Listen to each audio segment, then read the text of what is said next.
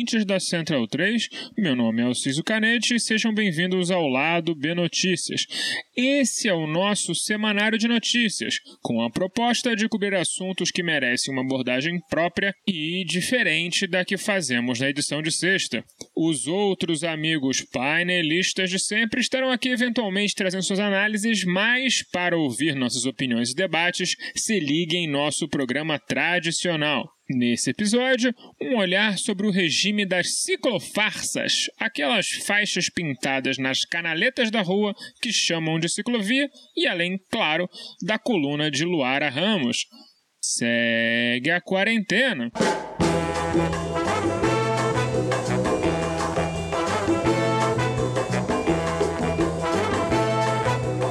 Eu não sou urbanista, mas sou ousado. Brincadeiras à parte, gostaria de falar sobre ciclofaixas e ciclovias sob uma perspectiva de usuário. Sou usuário tanto de locomoção quanto para atividade física, e como o que fica bonito no papel muitas vezes não atende à demanda real da população por uma questão política. Não há dúvidas que a bicicleta é o melhor meio de transporte para pequenos e médios deslocamentos é limpa, segura, promove uma vida ativa e produz muito mais fluidez no trânsito. Uma faixa de rolagem com bicicletas possui uma capacidade de transporte muito superior do que a mesma faixa utilizada apenas por carros. Claro, ninguém espera que o trabalhador de Padre Miguel no Rio ou de Itaquera em São Paulo vá a seus postos de trabalho nas áreas centrais daquela cidade de bicicleta. Mas as estações de metrô e trem desses bairros deveriam possuir bicicletários públicos e acessíveis, e os bairros deveriam estar equipados para permitir que as pessoas transitem dentro deles de forma segura para suas tarefas diárias, como o mercado, banco e padaria. Inclusive, os bairros suburbanos e periféricos deveriam ser a prioridade número um de qualquer projeto de estímulo ao ciclismo nas cidades, por todos os benefícios econômicos e sociais que pessoas circulando a pé e de bicicleta trazem para o bairro. Estima-se que a cada dólar investido em mobilidade ciclística numa cidade, você consiga até 24 dólares em torno econômico para a cidade. Isso se dá pela diminuição de internações por doenças respiratórias, dada que a poluição dos carros não está mais presente. Isso também se dá na melhora, obviamente, da saúde média dos habitantes que passam a fazer mais exercícios. Também numa questão econômica comercial, os comércios se beneficiam muito de pedestres e ciclistas na rua, no lugar de carros. Então existem muitos fatores que trazem retorno para esse tipo de investimento. Gostaria de dizer que quem diz que o cicloativismo é uma afetação pequeno-burguesa de classe média deveria observar mais o fluxo de bairros suburbanos. A quantidade de trabalhadores, muitas vezes carregando seu ferramentário nas costas em suas bicicletas barra forte, é bem grande e poderia ser ainda maior se o seu tráfego fosse seguro e estimulado.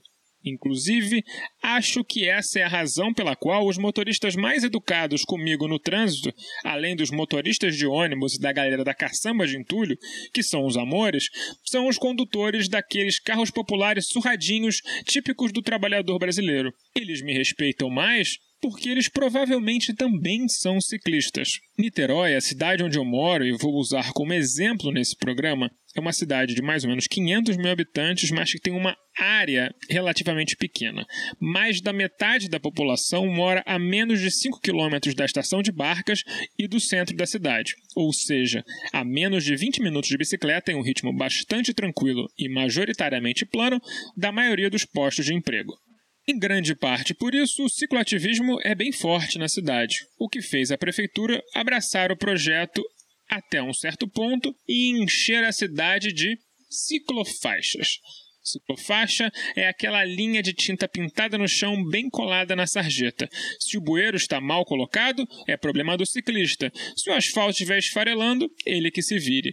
Mas o agravante é, elas têm sua largura pensada sob medida para não desagradar o todo-poderoso automóvel. E, na minha visão, esse é o principal problema da ciclofaixa. O seu objetivo não é acomodar o ciclista num local seguro, mas sim garantir que o carro não poderá ser incomodado pelo ciclista na sua faixa divinamente assinalada.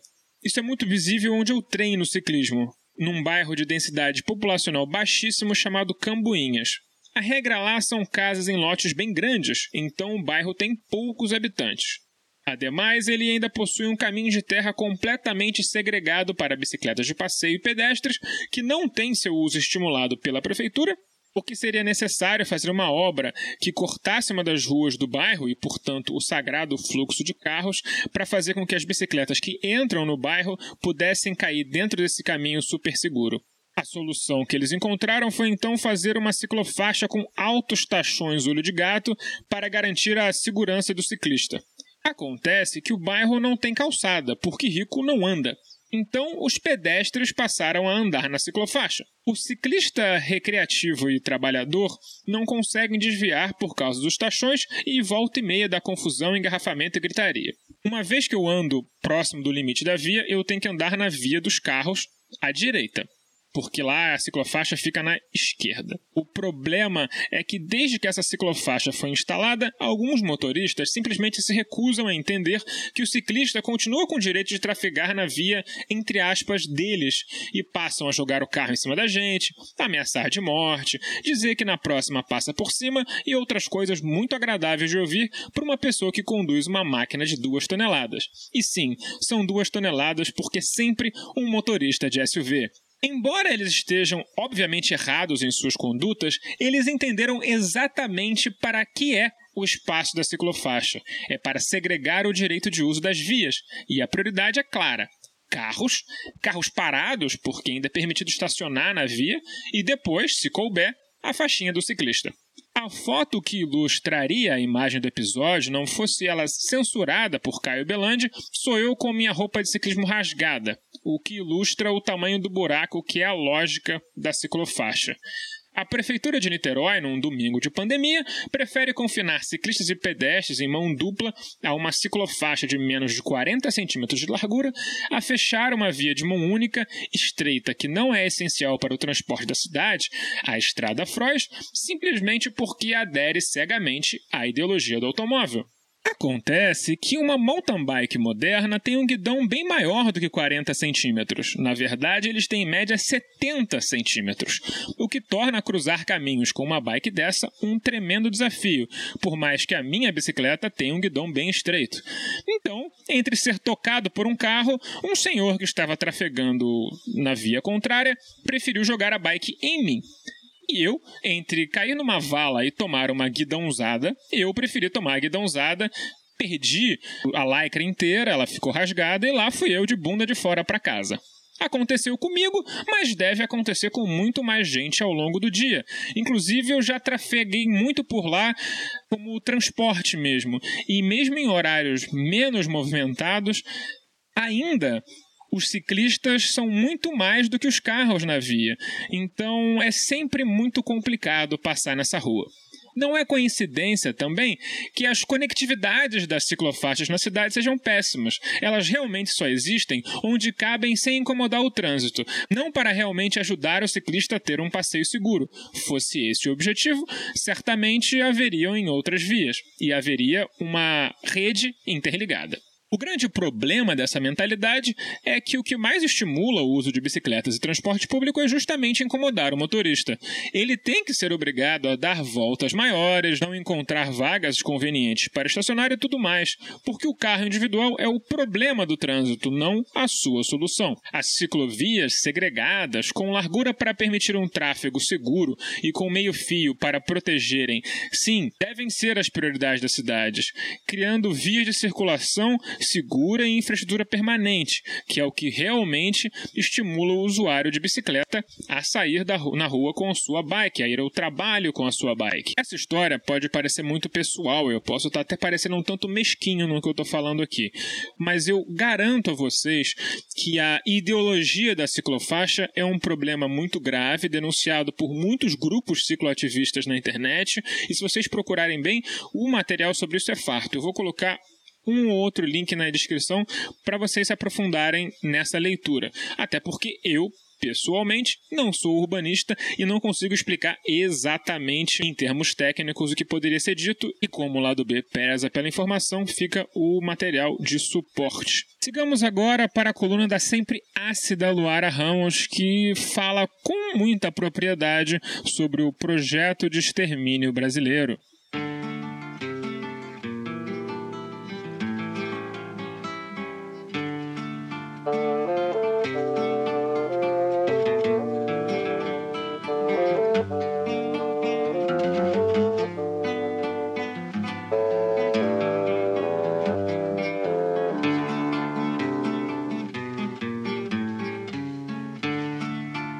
Parece que já ficou até batido dizer, parafraseando Darcy Ribeiro, que o que acontece hoje no Brasil não é crise, mas projeto. De fato, não existe outro nome para o que estamos vivendo. Por isso é importante que fique cada vez mais evidente que a causa não é o vírus, e que essa crise não é apenas sanitária ou ambiental, é econômica e, portanto, política. É porque a mercantilização sobredetermina de tal forma a reprodução da nossa vida que se criam falsos paradigmas como o que é mais importante, salvar vidas ou salvar a economia. É porque a educação é mercantilizada que sistemas públicos têm pouco financiamento para pesquisa e, consequentemente, inviabiliza-se o desenvolvimento de medicamentos e vacinas de maneira mais rápida. E que escolas privadas briguem tanto para voltar a funcionar, mesmo que isso coloque até crianças em risco. É porque a saúde é mercantilizada que não se prioriza o atendimento básico e que persiste a obsessão pela construção de hospitais, sem que isso seja acompanhado da formação e valorização de profissionais, todos os profissionais o que resulta em mais comorbidades e faz com que a relação com a indústria farmacêutica chegue a limites quase pornográficos, inclusive com a prescrição de remédios sem eficácia comprovada. É porque não se organiza a produção de insumos necessários que não há acesso igualitário a testes e equipamentos de proteção adequados. É a insistência em um sistema que impõe a exploração, mesmo em condições tão perversas como em uma pandemia, que impossibilita que as pessoas realizem o isolamento social em condições dignas. Não é verdade que a economia mundial estava se recuperando antes do coronavírus.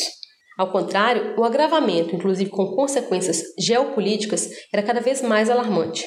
Mas ainda que a origem do SARS-CoV-2 seja controversa, sua letalidade não seria tão alta se os responsáveis por tomar as decisões que deveriam conter sua propagação não tivessem que checar o humor do mercado todos os dias. Assim como não é apenas uma coincidência que o Brasil registre duas vezes mais pessoas brancas vacinadas do que negras. É tudo parte de um mesmo projeto. Bacurau é aqui.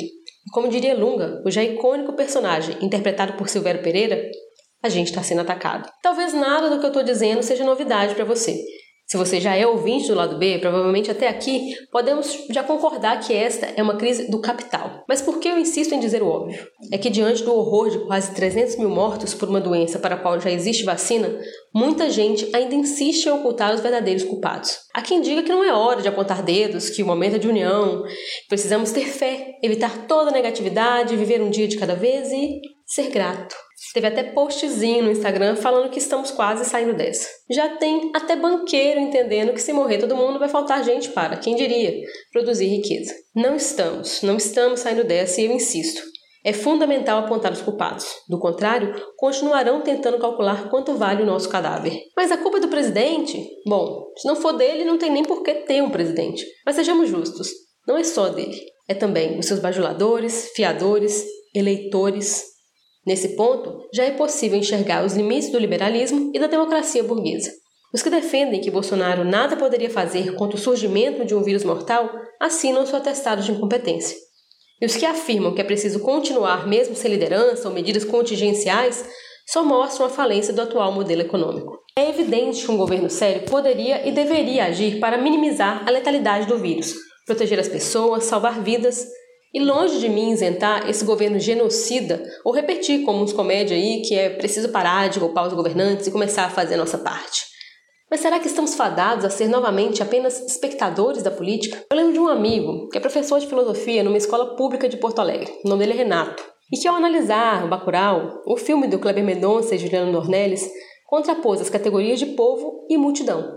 Segundo ele, citando Paulo Virno, enquanto povo seria a multidão domesticada pelo Estado, a multidão seria a pluralidade, que age de modo conjunto na esfera pública. Sem cair no erro de fetichizar a rua, até por causa das atuais condições, mas encarando a disputa para além do debate, precisamos entender que, mais do que tudo, política é sobre organizar pessoas. Compreender os processos e acumular forças é nossa tarefa caso queiramos sobreviver e contrapor os donos do dinheiro, que pensam ser também donos dos nossos corpos. Resta agora, como também concluiu meu amigo Renato, que essa multidão de brasileiros que resistem a cada dia se organizem para superar a sua própria condição de povo.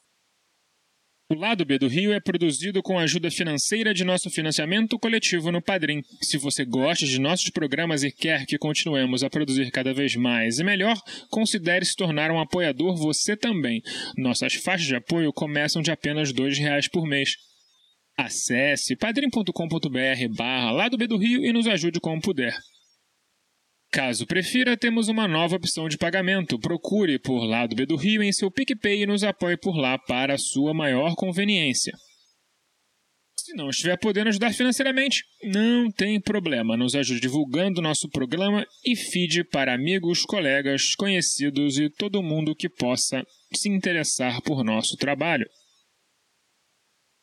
As trilhas para esse programa foram retiradas de O Drama da Humana Manada da banda O Efecto, Preciso Me Encontrar de Candeia e Cartola e Eu Tá Vendo no Copo de Noriel Vilela. Fiquem ligados em nosso documento lado B que vai sair nessa quarta, porque porque a pessoa que é tema é uma figura é uma, é uma figura que merece um documentário em mais de uma parte. Adianto logo. Até mais!